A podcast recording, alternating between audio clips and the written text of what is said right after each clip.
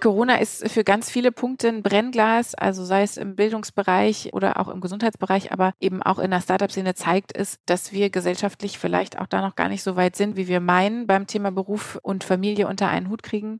Und die Gründerinnen sind halt diejenigen, die Frauen, die das immer noch nach wie vor am meisten auffangen. Hallo und herzlich willkommen, liebe Zuhörerinnen und Zuhörer da draußen zu unserer sechsten Folge vom Podcast Female Founders. Wir sind Christina und Hanna aus dem Team des Gründerwettbewerb Digitale Innovationen.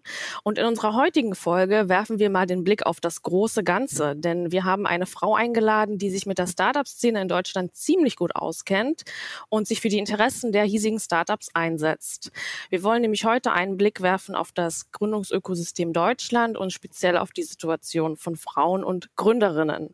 Denn unser heutiger Gast ist Franziska Teubert. Sie ist Geschäftsführerin für Kommunikation und Partnermanagement Management beim Bundesverband Deutsche Startups hier in Berlin. Herzlich willkommen, liebe Franziska. Schön, dass du unser Gast bist. Hallo, vielen Dank für die Einladung. Das freut uns. Wie geht es dir denn? Ja, ganz gut. Mittlerweile hat man sich ja an Homeoffice gewöhnt. Ähm, und für mich als äh, Mutter ist vor allem auch toll, dass diesmal die Kita noch offen ist. Also ich drücke die Daumen, dass es so bleibt. Ähm, aber noch ganz gut. Die Sonne könnte noch scheinen, aber vielleicht kommt die noch raus. Okay, genau. Ja, ähm, vielleicht das wird das Wochenende sonniger. Ähm, du bist im Homeoffice jetzt ähm, in deiner Tätigkeit schon ähm, beim Bundesverband seit fast, nee doch, schon über einem Jahr. Im 1. September 2019 hast du deine Position angetreten. Wie sieht denn deine Arbeit aus beim BVDS? Was ist deine tägliche Arbeit? Womit beschäftigst du dich? Ich beschäftige mich natürlich viel mit den Gründerinnen und Gründern in Deutschland. Ähm, ist eine vielfältige Tätigkeit, weil wir eben auch so vielfältige Gründungen und so vielfältige Startups in Deutschland haben. Sehr spannend. Und äh, die letzten Monate waren natürlich vor allem auch von Corona geprägt. Äh, die haben ja die Startups auch betroffen, wie die gesamte Wirtschaft ähm, der Lockdown und auch die, die Wirtschaftskrise, die dahinter stand, das hat uns im Verband äh, die letzten Monate sehr auf Trab gehalten und haben wir uns sehr für die Startup-Szene auch eingesetzt. Und ansonsten ist mein Alltag ähm, geprägt von vielen jetzt Videocalls und äh, digitalen Treffen und viel Austausch sowohl mit dem Team als auch mit den Mitgliedern. Okay. Und ähm, um ganz kurz bei dieser äh, Situation zu bleiben, äh, bei den Startups und der Corona-Problematik, ähm, hattet ihr den Eindruck, dass da genug getan wurde, die zu unterstützen, aufzufangen? Oder habt ihr da klare Kritikpunkte? Oder wie ist denn da eure Position?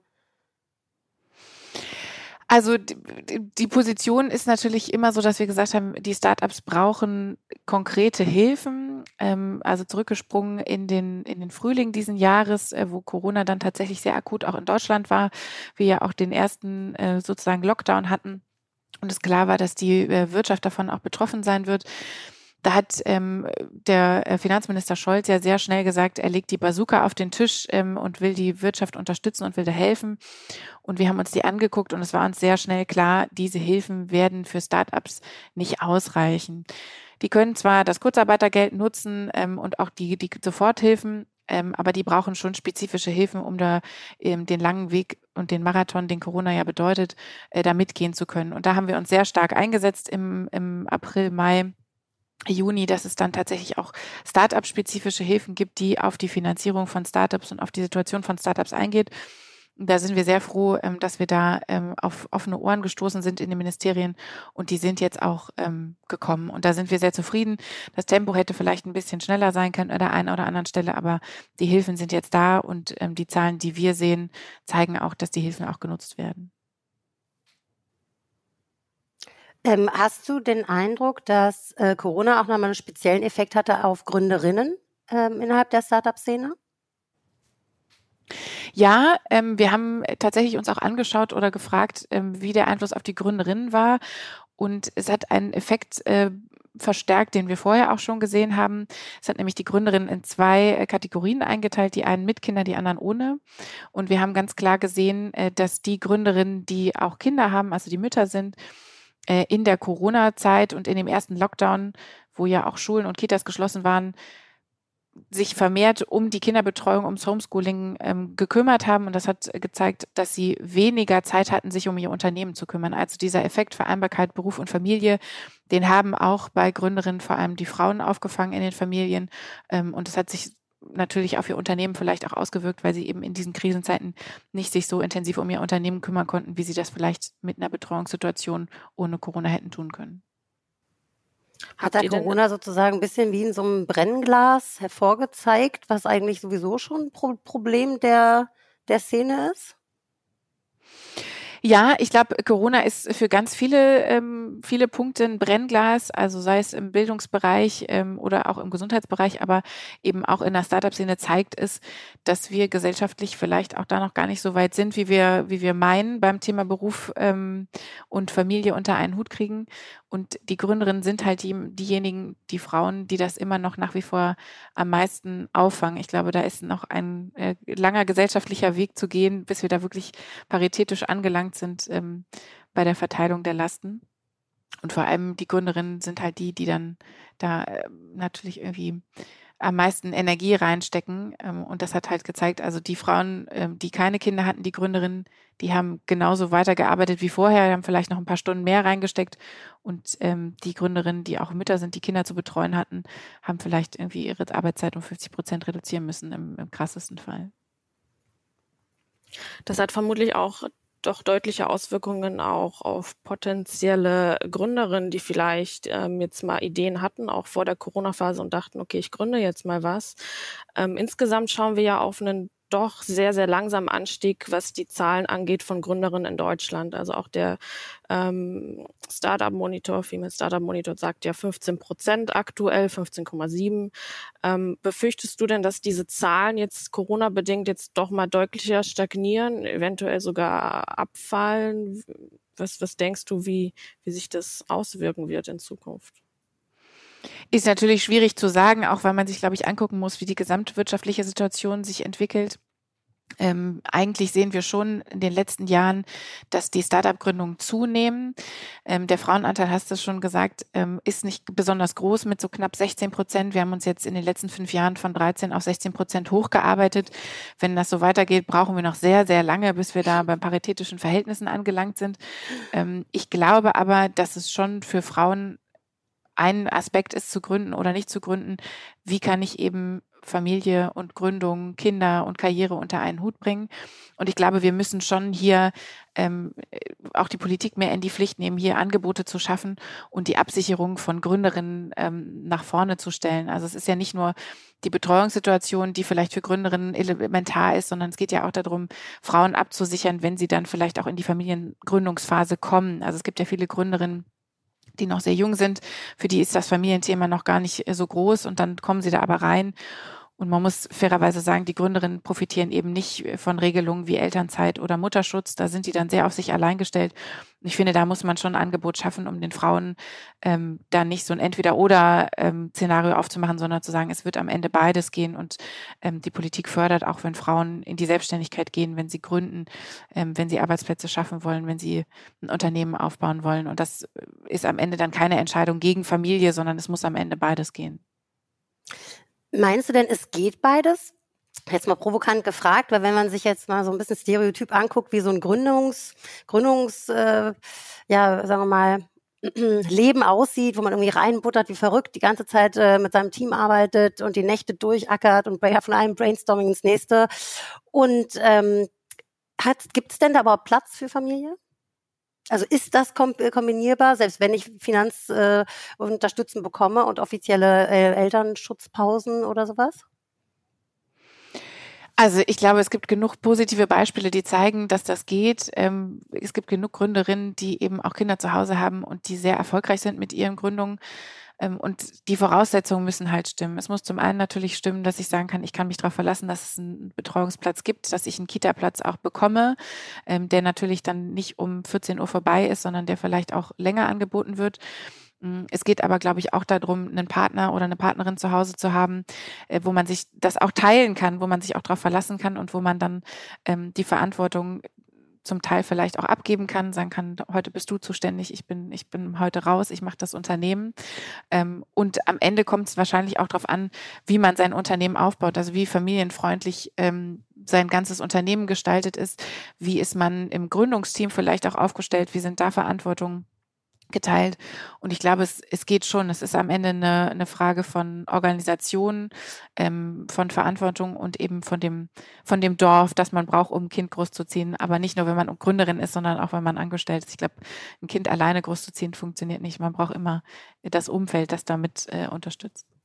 Ja, genau. Und ich, da ging auch meine Frage hin, weil ich glaube, dieses familienfreundliche praktische Mindset der Szene, ähm, was irgendwie etabliert werden müsste, um genau sowas möglich zu machen, ne? damit man gar nicht hinkommt in so ein ähm, äh, ja, Umfeld, in dem praktisch Familien überhaupt gar keine nicht stattfinden können, ja für Männer genauso wie für Frauen, ne, im Zweifel. Aber ich finde, da sind ja dann Gründerinnen äh, die ersten an der Front, die das gestalten können. Also die Frauen an der Spitze eines Unternehmens, die können ja dann das Unternehmen auch so prägen und können ja da vielleicht auch für die gesamte Wirtschaft so einen Impuls geben, zu sagen, es geht eben und es gibt andere Modelle. Ähm, und ich glaube, ähm, Corona hat da vielleicht auch einen positiven Effekt. Also alle haben gesehen, Homeoffice funktioniert, jedenfalls in vielen Bereichen. Ähm, alle können trotzdem ihre, ähm, ihre Leistung bringen, können ihre Arbeit trotzdem machen.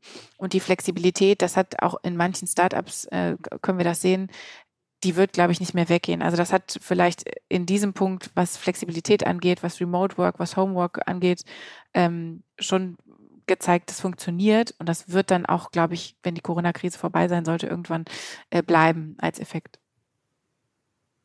Seht ihr denn bestimmte Hebel, um Gründerinnen äh, effektiver zu unterstützen, als auch im Hinblick auf Vereinbarkeit von äh, Familie und Gründung?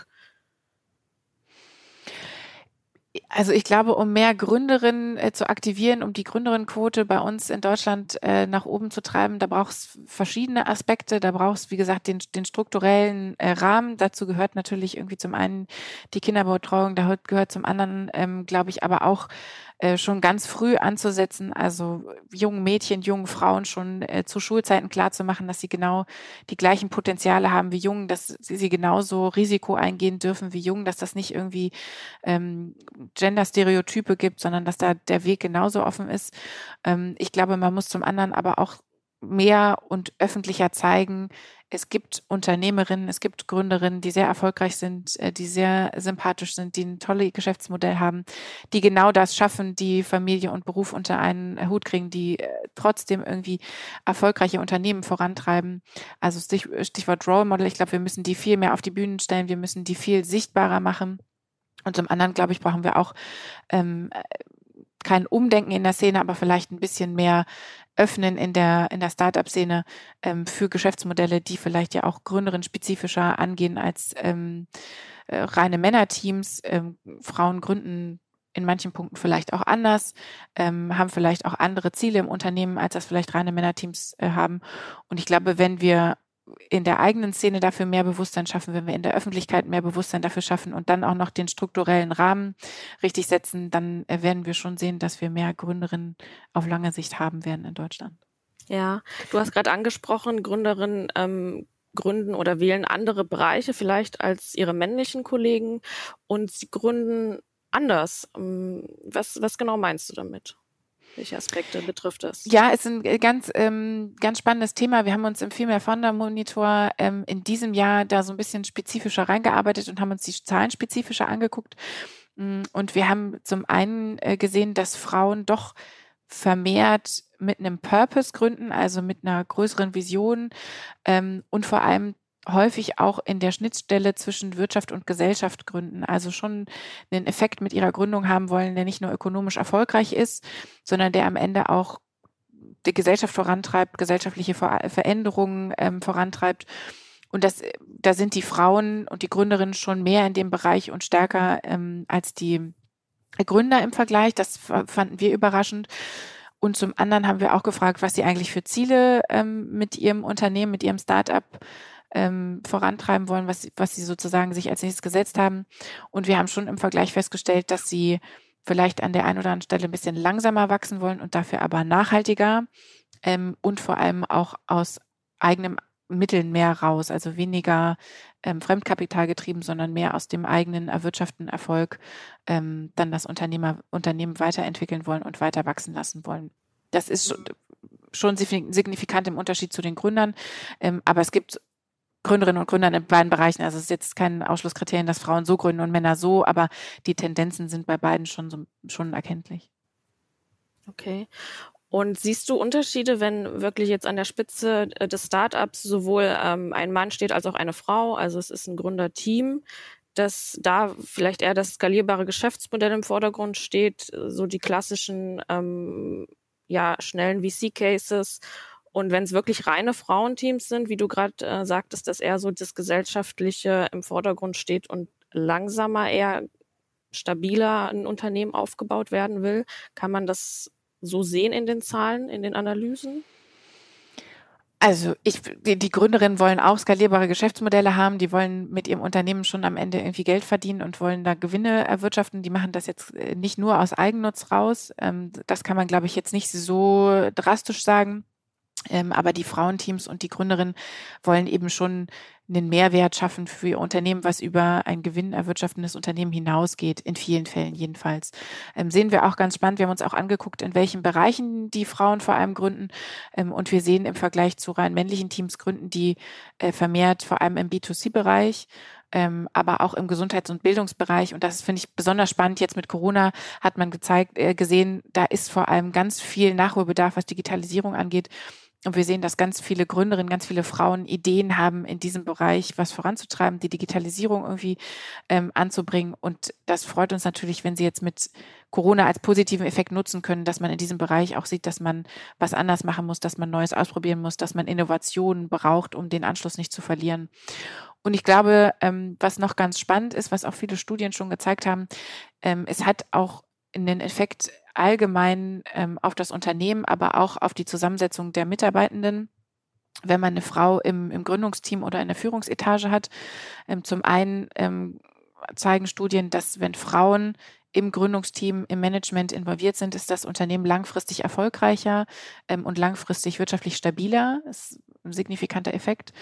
Und der andere Effekt ist auch, dass wenn nur eine Frau ähm, an der Spitze eines Unternehmens äh, mit dabei ist, dann zeigt sich, dass in den Mitarbeiterzahlen äh, mehr als doppelt so viele Frauen arbeiten, als wenn keine Frau im Führungsteam ist. Also dieser Trickle-Down-Effekt, eine Frau an der Spitze, zieht auch mehr Frauen im Unternehmen an. Und das finde ich besonders wichtig, weil Frauen natürlich zum einen in vielen Fällen hochqualifizierte Arbeitskräfte sind. Also die ähm, Abschlussquote bei Studienabschlüssen bei Frauen und Männern, die Frauen sind immer noch super ausgebildet. Ich glaube, das müssen wir ähm, mehr heben. Und zum anderen bringen die natürlich auch eine andere Perspektive noch mit ein, ähm, als vielleicht nur männliche Kollegen. Und ich glaube, wir brauchen diese diversen Sichtweisen, um ein Produkt wirklich, wirklich ähm, gut zu machen, um Innovationen wirklich punktgenau da anzusetzen, wo wir sie für die Gesamtbevölkerung brauchen. Genau, das nochmal zum Stichwort, was verlieren wir eigentlich, wenn wir es nicht schaffen, Frauen ähm, als Gründerin ja, zu etablieren, dass, also wenn wir da nicht einen Change machen, was, was ist so, wo siehst du die größte Gefahr? Ähm, ich glaube zum einen, äh, dass wir so ein bisschen die Bereiche, in denen Frauen besonders stark gründen aktuell, also im Social Impact Bereich, im Bildungsbereich, im Gesundheitsbereich, aber auch im B2C Bereich, dass wir da ähm, viele schlaue Ideen, viele Innovationen vielleicht äh, liegen lassen, weil sie eben eventuell nicht ganz so schnell skalieren wie in anderen Bereichen, äh, wie in der Plattformökonomie oder so. Ähm, ich glaube, da, da vergehen uns viele innovative Chancen, tatsächlich auch diese Bereiche voranzutreiben. Und auf der anderen Seite geht uns aber auch die ähm, weibliche Perspektive verloren, wenn wir Produkte entwickeln. Ähm, also auch das äh, Stichwort äh, KI, wenn wir dem KI immer nur männliche Sichtweisen beibringen, dann ist vielleicht 50 Prozent der Weltbevölkerung da gar nicht mit berücksichtigt. Ne? Und das ist, äh, der weibliche Körper funktioniert anders als der männliche Körper. Ähm, wenn wir die sozusagen in der medizinischen Forschung zum Beispiel nicht berücksichtigen, vielleicht funktionieren die Medikamente dann für Frauen gar nicht so gut wie für Männer. Also ich glaube, man braucht die, die Vielfalt, die wir in der Weltbevölkerung auch haben, auch in der Produktentwicklung. Ähm, und der dritte Aspekt ist ähm, für mich auch sehr wichtig, Stichwort New Work. Ich glaube, Frauen bringen eine andere Führungsqualität mit, als sie viele Männer mitbringen. Vor allem so die kommunikativen Stärken, ähm, auch die neuen äh, Führungsmodelle, die ja doch stark diskutiert werden, also Rural Leadership, dass man auch zeigen kann, dass man eben nicht alle Antworten hat und dass man alles weiß, ähm, dass man die Mitarbeiter mitnimmt. Ich glaube, da können Frauen einen Mehrwert bieten, auch um eine neue Führungsqualität und eine neue Arbeitsweise zu etablieren. Und was ich interessant finde, selbst bei unserem Podcast konzentrieren wir uns oft immer noch auf die Unterscheidung zwischen Mann und Frau. Und Diversity, hast du eben schon gesagt, ist ja im Grunde auch nochmal viel breiter. Ähm, äh, also da allein schon, dass wir sagen, wir berücksichtigen auch Transgender und andere, ähm, ja, äh, also was auch immer man, ähm, ähm, wie man sich definiert. Und nicht nur das, sondern auch Gründer, die älter sind, die jünger sind, ähm, die Migrationshintergrund haben. Also die, die Szene, wie wir sie aktuell äh, vor uns haben, ist ziemlich ähm, klassisch männlich, 25 bis 35 Jahre Akademiker. Und ähm, der Blick ist praktisch dann eben nicht nur der, der weibliche, der uns da verloren geht, sondern ganz viele äh, Sichtweisen ne, auf Produkte und Entwicklung und Markt. Und Team es wird eigentlich immer gesagt, das Team ist so wichtig, wenn das diverse ist und unterschiedliche ähm, äh, Standpunkte und Positionen vertritt. Jetzt sind diese Teams oft so wahnsinnig homogen und sind trotzdem, äh, bekommen sie ganz viel Geld und werden wahnsinnig gepusht. Wie, wie passt das zusammen? Also ich glaube, die Szene ist doch diverser, als das vielleicht äh, auf den ersten Blick scheint. Ähm, wir haben uns das im deutschen Startup-Monitor auch dieses Jahr ein bisschen genauer angeguckt, ähm, werden da auch nochmal tiefer in die Daten einsteigen. Aber so der erste Blick hat schon gezeigt, ähm, dass zum einen die Gründerinnen und Gründer doch diverser sind, also nicht nur männlich-weiblich, sondern eben auch ähm, Migrationshintergrund zum Beispiel, also andere Kulturen mitbringen, ähm, international aufgestellt ist. Zum einen im Gründerteam, zum anderen aber auch, was die Mitarbeiter angeht. Also in, den, in vielen Startups wird äh, Englisch gesprochen und nicht Deutsch, weil eben das sozusagen die Sprache ist, auf die man sich einigen kann, weil es so vielfältige Stimmen und Sprachen im Unternehmen gibt. Und ich glaube, das ist auch sehr, sehr spannend. Ähm, für die Start-up-Szene eben, weil da so viele Perspektiven zusammenkommen. Ich glaube, wo dieses äh, weiß männlich akademisch noch sehr stark vorherrscht, ist, glaube ich, in der in der VC-Szene. Also wenn es dann an die Investoren geht, ähm, ist ja auch eine Frage zum Beispiel, wie viele weibliche Investorinnen haben wir eigentlich in äh, Deutschland? Und das sind kann man irgendwie an ein, zwei Händen abzählen, sehr, sehr wenige. Und das ist genau die Frage, wer ist eigentlich derjenige, der auswählt, wer jetzt äh, Funding bekommt, wer Geld bekommt aus einem Fonds. Ähm, das sind dann, glaube ich, schon doch noch sehr viel ähm, weiße männliche Perspektiven. Da würde ich mir mehr äh, Diversität ähm, wünschen, auf der Seite auch. Also ich glaube, auf der Startup-Seite ist sie schon relativ groß, vielleicht noch nicht ganz so sichtbar, aber sie ist groß, sie ist da. Ich würde mir die auf der anderen Seite dann bei der Investorenseite auch wünschen. Ja, ähm, wie du schon richtig angesprochen hast, der Faktor, dass auf der anderen Seite der, also der Geldgeber tatsächlich vermehrt Männer sitzen, ist natürlich auch äh, ein Faktor, dass viel, viel weniger Frauen VC-Geld auch erhalten. Also im Startup-Monitor ähm, oder Female Founders Monitor habt ihr ähm, die Zahl von 1,6 Prozent angegeben, ja, im Vergleich dazu ähm, männlich geführte Startups erhalten 17,6 Prozent. Also das ist ja echt eine riesige, deutliche Diskrepanz. Ähm, also liegt es allein daran, dass die Investmentmanager und Partner wirklich männlich sind oder ähm, was, was sind die Gründe, dass diese Zahl doch so unterschiedlich ist, was das äh, Risikokapital angeht?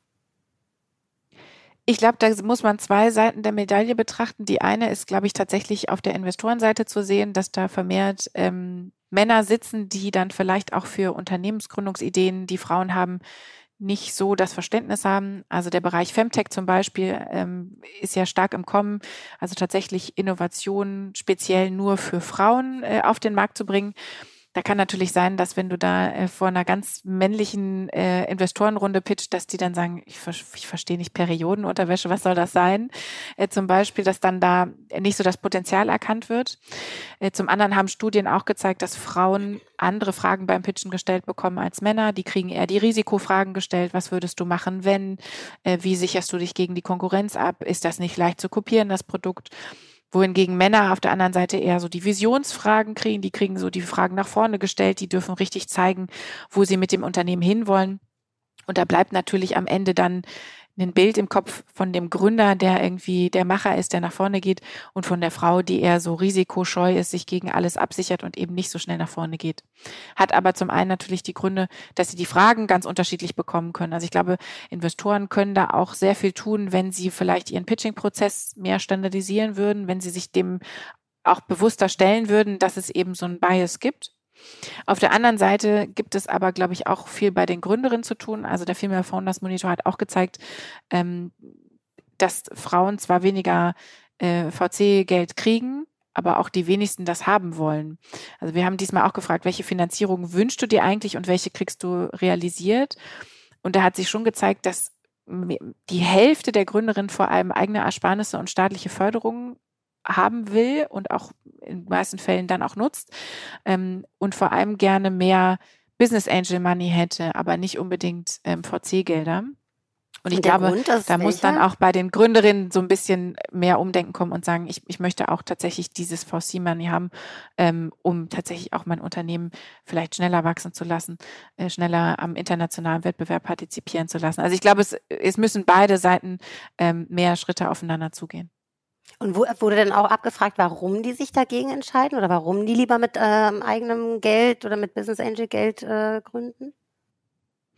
Das, die Warum-Frage haben wir jetzt in diesem Monitor nicht gestellt, das nehmen wir dann vielleicht im nächsten auf, aber wir fanden es einen spannenden Aspekt, da doch vor allem gegenüberzustellen, zum einen, was, was wollen die Gründerinnen, auch im Vergleich zu den Gründern, und schaffen sie das auch. Also der ähm, Unterschied zu dem, was sie wollen und dann auch tatsächlich realisieren, ist auch unfassbar groß. Und das zeigt äh, uns auch, dass vor allem ähm, Gründerinnen das Netzwerk fehlt, tatsächlich auch in diese VC-Welt und in diese Business Angel-Welt da reinzukommen, ähm, die richtigen Ansprechpartner zu können, in die Pitch-Runden dann vielleicht auch reinzukommen. Und ich glaube, da muss man auch ähm, die Gründerin mehr an die Hand nehmen und sagen, wir, wir machen diese Netzwerke mehr auf, auch für spannende Ideen von Gründerinnen. Das ist halt natürlich einfach der Nachteil, wenn es wei wenig weibliche VCs gibt und es gibt sehr, sehr wenige, dann äh, ist es schon auch das einfach ne, ein sehr homogener Bereich, auf den ich da stoße. Interessant ist, ähm, dass wir mit den Gründerinnen, mit denen wir bisher gesprochen haben, wenn wir da die Frage gefragt haben, habt ihr euch da irgendwie äh, nicht gleichwertig behandelt gefühlt in Pitch Gesprächen, dass eigentlich immer kam, nö, war gar kein Problem. Also die eigentliche war, eigene Wahrnehmung war jetzt gar nicht so ein, ähm, ja, ich konnte da ne, mich nicht gut genug präsentieren oder ich wurde da anders behandelt. Es gab schon hier und da ähm, Irritation, aber jetzt nicht wirklich in diesen Pitch-Situationen. Die Zahlen sagen natürlich was ganz anderes. Wir haben jetzt auch natürlich nicht mit äh, Hunderten gesprochen, sondern mit ein paar. Aber ich fand es schon ganz interessant, dass oft die eigentliche Pers eigene Perspektive und auch das Weiblichsein überhaupt nicht Thema war also ganz deutlich eher ausgeschlossen wurde ne? und gesagt hat, nee, das war nicht das, das, das Problem oder de, das Thema, sondern eher mein Produkt oder der Ansprechpartner hat nicht gepasst oder wir mussten dann nochmal suchen, jemand ne, finden, der sich nochmal mehr mit unserem Produkt auch ähm, identifiziert hat. Aber so diese, das fand ich ganz interessant. Das war jetzt gar nicht so ein äh, unisono, ja, das war schwierig. Mhm. Ich glaube auch, dass da in der Szene auch ähm, gerade so ein bisschen Umdenken passiert oder ein eine Awareness geschaffen wird für dieses Thema, ähm, aber vor allem auch auf der VC-Seite. Ich glaube, die Fonds, die merken schon, dass sie da sehr männlich geprägt sind, dass sie da ähm, vielleicht auch so ein paar Opportunities an sich vorbeiziehen lassen, unbewusst oder auch nicht gewollt. Ähm, und ich glaube, die sind da schon dabei, langsam dieses Thema für sich zu erkennen und festzustellen, dass sie da was, was tun machen. Also das merken wir schon, dass da, da passiert was. Und Stichwort Netzwerke, das äh, hattest du auch kurz ähm, erwähnt. Was sind denn aus deiner Sicht ähm, erfolgversprechende Netzwerke für Gründerinnen, Gründer, um sich besser zu vernetzen? Ähm, oftmals ist es ja so, dass äh, die, die langjährigen etablierten Netzwerke äh, doch recht männerdominiert sind und für Frauen der Zugang einfach so ein bisschen verwehrt ist. Und Frauen sind oftmals sagt man nicht die äh, Networkerin, die da viel Zeit investieren. Ähm, was siehst du, was wären so Lösungsansätze, um vielleicht diese doch starren Strukturen ähm, aufzulösen? Das ist dann natürlich äh, schwierig, sind wir nicht die Ersten, die sich diese Frage, dieser Frage widmen. Ähm, ich glaube, zum einen hilft es natürlich im ersten Schritt schon, wenn Gründerinnen sich untereinander austauschen. Also sind wenige, dann sollten sie auch irgendwie zusammenhalten und sich zusammen hochziehen. Ähm, es gibt ja auch die ersten sehr präsenten Gründerinnen, die vielleicht ja jetzt auch den Exit gemacht haben, die schon versuchen, das Netzwerk, was sie sich über die Jahre vielleicht auch hart erkämpft und aufgebaut haben, anderen Gründerinnen zu öffnen. Also ich glaube, der, der Austausch untereinander ist schon stark. Im zweiten Schritt bin ich aber davon überzeugt, dass es alleine nichts hilft, nur wenn wir die Gründerin vernetzen. Ich glaube schon, dass wir es schaffen müssen, die Gründerin in eben diese etablierten Netzwerke mit reinzukriegen. Und ähm, wir können nicht die Gründerin stark machen, ohne die Gründer mitzunehmen, ohne die VCs mitzunehmen, ohne die starken, wichtigen Männer in der Szene mitzunehmen. Und ich glaube, das ist genau die Herausforderung, ähm, Frauen in diese Netzwerke mit reinzubringen Und äh, jetzt nicht zu sagen, das sind die Männernetzwerke, das sind die Frauennetzwerke und wir sind beide stark und versuchen uns gegenseitig irgendwie äh, nicht zu unterstützen, sondern wir müssen die ähm, zusammenbringen. Ich glaube, das ist ähm, ein langerer Weg und da braucht man einen langen Atem. Da braucht man, glaube ich, auch sehr viel Frauen, die da vielleicht so den ersten Weg gehen und da stark vorangehen. Ähm, aber wir sehen auch, und das sehe ich auch in Gesprächen, die Männer sind da ja gewillt, also die schließen ja niemanden bewusst in dieser Szene aus, sondern die freuen sich ja, äh, wenn sie da auch mal eine neue Perspektive reinbringen. Das versuchen wir im Verband genauso. Wir sind ja in allen unseren Gremien jetzt seit letztes Jahr Dezember paritätisch besetzt. Also uns ist auch sehr wichtig, da die guten, starken, äh, sympathischen, erfolgreichen Frauen mehr auf die Bühne zu heben und mehr Präsenz zu verschaffen und auch zu zeigen, dass sie da sind, dass sie jetzt nicht irgendwie äh, die Einhörner sind, die da irgendwo versteckt im Wald sind und wenn man Glück hat, findet man die mal, sondern dass sie tatsächlich äh, da sind und ansprechbar sind. Und ich glaube, genau das müssen wir machen. Wir müssen die Männer und die Frauen gleichberechtigt zusammenbringen. Wie sind denn deine persönlichen Erfahrungen, ähm, auch was so deine Karriere angeht, vielleicht auch mit Netzwerken? Ähm, hast du da auch das Gefühl, ähm, ja, du konntest da gut auf Netzwerke zugreifen oder hattest du auch das Gefühl, das waren eher männerdominierte, gerade die Verbandslandschaft ist, glaube ich, auch noch oft eine männerdominierte ähm, ähm, Landschaft. Wie sind so deine persönlichen Erfahrungen? Muss man vorne wegschicken, ich komme ja gar nicht so richtig aus der Verbandslandschaft. Ich habe ja vorher ähm, politische Kommunikation gemacht in der Agenturwelt, also komme eigentlich eher aus dem Agenturgeschäft. Mm, da haben mich schon Frauen unterstützt, ähm, auch nach oben zu kommen.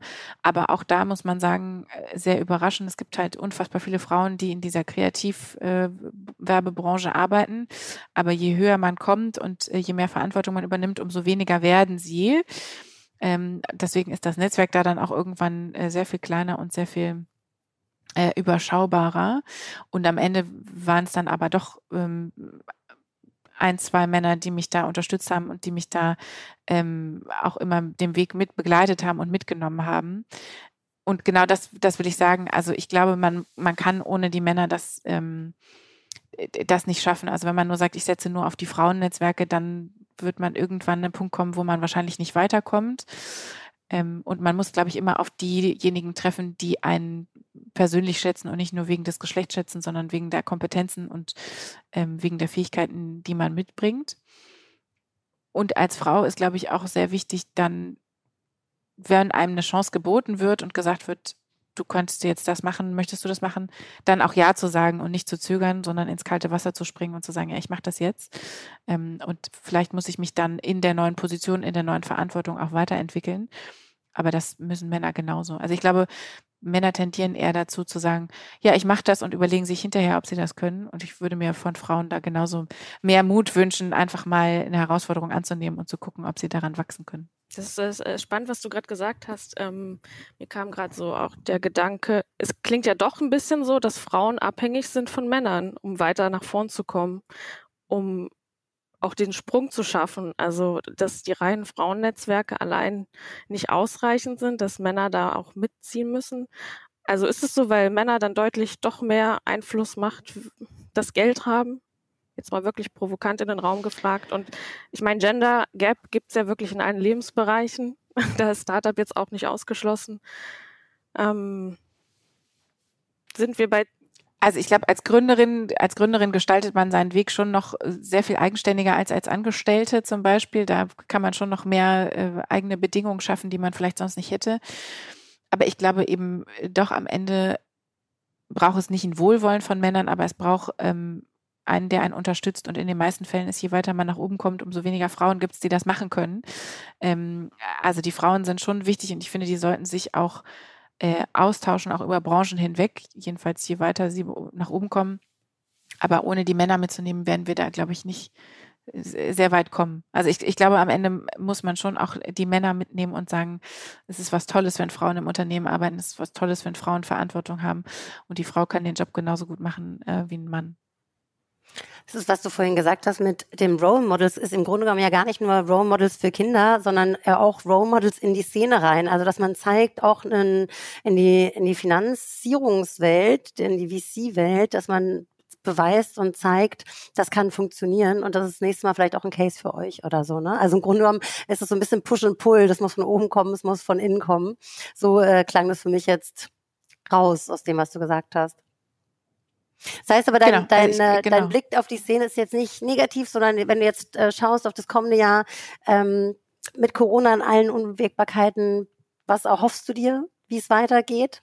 Und gibt es vielleicht auch zum Beispiel Technologiefelder, die auch durch Corona neu aufgemacht sind, die, wo du denkst, Mensch, da kommen jetzt vielleicht auch nochmal neue, tolle und spannende Startups neu raus? Oder also was erhoffst du dir für das, für das nächste Jahr mit dem positiven Blick?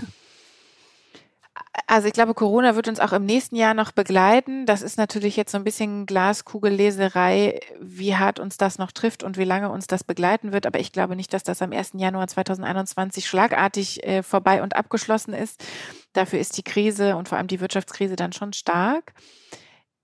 Mein Vertrauen aber in die Innovationskraft der Startup-Landschaft ist schon sehr groß und ist auch ungebrochen ich glaube schon, dass es einige Startups gibt, die da sehr zu kämpfen haben werden. Das kommt so ein bisschen darauf an, in welcher Branche die aktuell unterwegs sind. Also wir sehen schon, die Tourismusbranche, die Eventbranche, die Kreativbranche ist da sehr, sehr hart getroffen und das trifft Startups genauso wie etablierte Unternehmen in dem Bereich.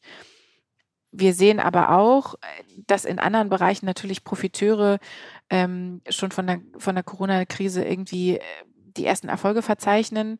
Also alles, was äh, Online-Plattformen sind, was E-Commerce ist, die haben jetzt einen richtigen Schub erfahren.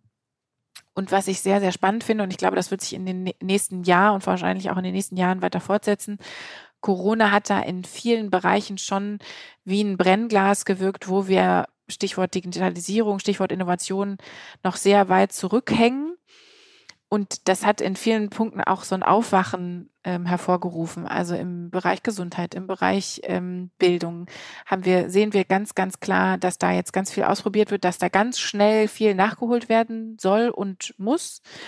Und da gibt es viele Start-up-Ideen, die da entweder schon Lösungen anbieten oder jetzt auch neu gegründet werden. Und ich glaube, das kann, das kann ganz viel Innovationskraft freisetzen. Und da bin ich sehr optimistisch, dass die Start-ups da ähm, viele Lösungen auch noch präsentieren werden und da ihren Beitrag leisten, um diesen Bereich voranzutreiben. Von daher, ich habe so ein bisschen ambivalentes Bild. Ich glaube, die Wirtschaftskrise ist schon äh, ziemlich ziemlich hart und ziemlich tief und ich glaube, die großen Auswirkungen werden wir auch noch sehen erst in den nächsten Monaten und Jahren. Aber ähm, die Startups sind da ein wichtiger Motor, um die Wirtschaft wieder anzukurbeln und vor allem auch zukunftssicher dann zu gestalten. Und was du gerade gesagt hast, also alleine der Blick äh, auf Remote-Sprechstunden bei Ärzten, was immer so ein bisschen gewabert hat, wie wichtig das jetzt wird oder wie das jetzt eigentlich äh, einen Schub bekommt, in so Zeiten, wo man nicht mehr äh, zum Arzt gehen kann, weil man Angst hat, sich dort anzustecken oder so. Und eben äh, Krise als Chance, das ist natürlich ein fürchterlicher, äh, fürchterlicher Titel. Äh, ist genau wie du sagst, ist natürlich ähm, äh, trifft es ganz viele ganz, ganz hart, aber ich finde es auch immer wieder beeindruckend, wie, wie viel Innovation aus so einer so einer Situation herauskommt und äh, wie da solche Digitalisierungsprozesse nochmal nach vorne getrieben werden. Franziska, was würdest du den angehenden Gründerinnen, Gründern sagen, die jetzt ähm, eine tolle Startup-Idee aktuell haben, also quasi in den Startlöchern stehen, aber mit Blick auf die gesamtwirtschaftliche Lage vielleicht doch zögern? Was würdest du denen auf den Weg geben wollen, so als ähm, Tipp oder Motivation? als Motivation, ich glaube, wenn man von seiner Idee überzeugt ist, dann braucht man nicht sehr viel Motivation. Die sollte einem Antrieb genug sein. Mm, und vielleicht als äh, so einen kleinen Hinweis, in der Vergangenheit hat sich immer gezeigt, wer in der Krise gegründet hat und dann damit auch es an den Markt geschafft hat, der schafft es meistens in allen anderen Krisen auch. Also wer es jetzt wagt und dann damit ähm, auch noch stabil dann steht und erfolgreich wird, der ist, glaube ich, für alle Krisen gewappnet.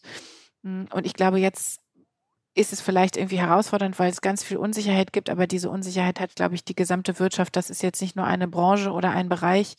Ähm, das, das geht allen so. Niemand weiß, wie lange das einen noch beschäftigen wird, wie tief die Krise eigentlich sein wird. Es gibt vielleicht Bereiche, die ein bisschen stärker getroffen sind als andere. Aber ich würde sagen, jetzt ist genauso eine gute Zeit, ein Unternehmen zu gründen, wenn man von seiner Idee überzeugt ist, wenn man die Zahlen richtig gecheckt hat, ähm, als zu jeder anderen Zeit. Und hast du denn persönlich für dich äh, Gründungserfahrung?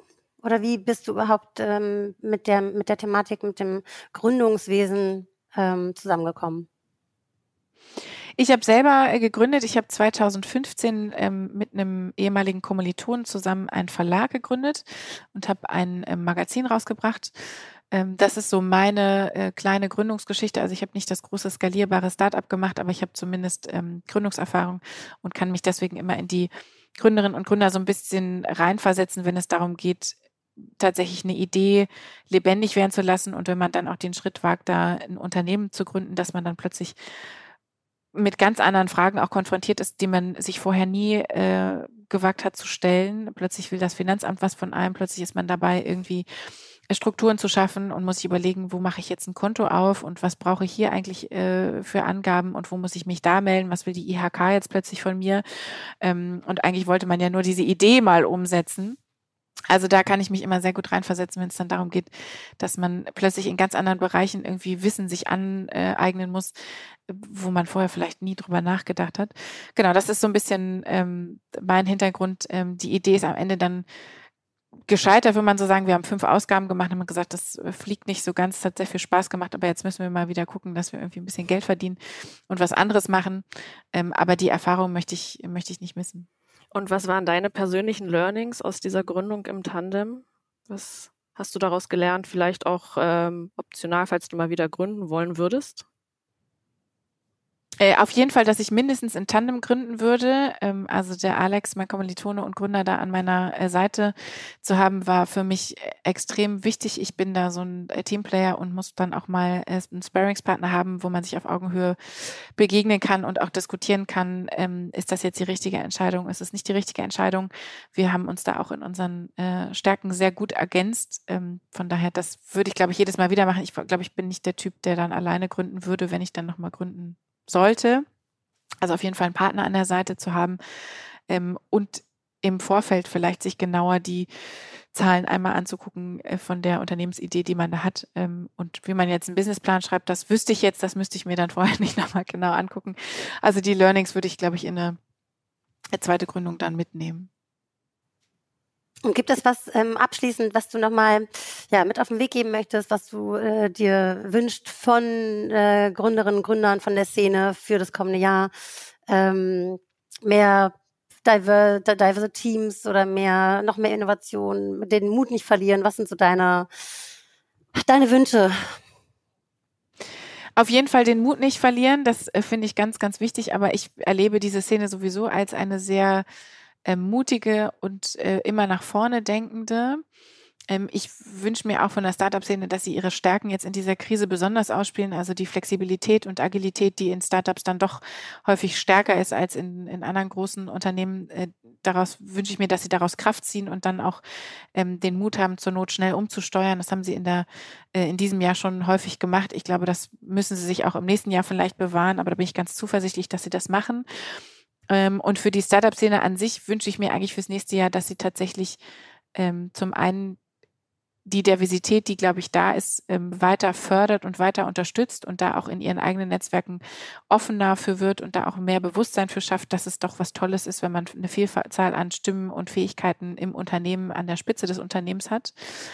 Ähm, und auch, dass die Startup-Szene, die ja mittlerweile eine sehr große ist, die viele Arbeitsplätze schafft, die äh, auch ein großes Gewicht in der Wirtschaft gewonnen hat, ähm, das auch nutzt, als äh, Stimme weiterhin aktiv zu sein und ähm, auch den gesellschaftlichen und wirtschaftlichen Prozess mitzugestalten und da ähm, sich weiterhin zusammentut. Das haben sie in diesem Jahr auch äh, sehr stark gemacht, um mit einer starken Stimme zu sprechen und sich da auch einzubringen, um tatsächlich die Wirtschaft und die Gesellschaft äh, zukunftsfest weiterzuentwickeln und nicht am Status quo festzuhalten.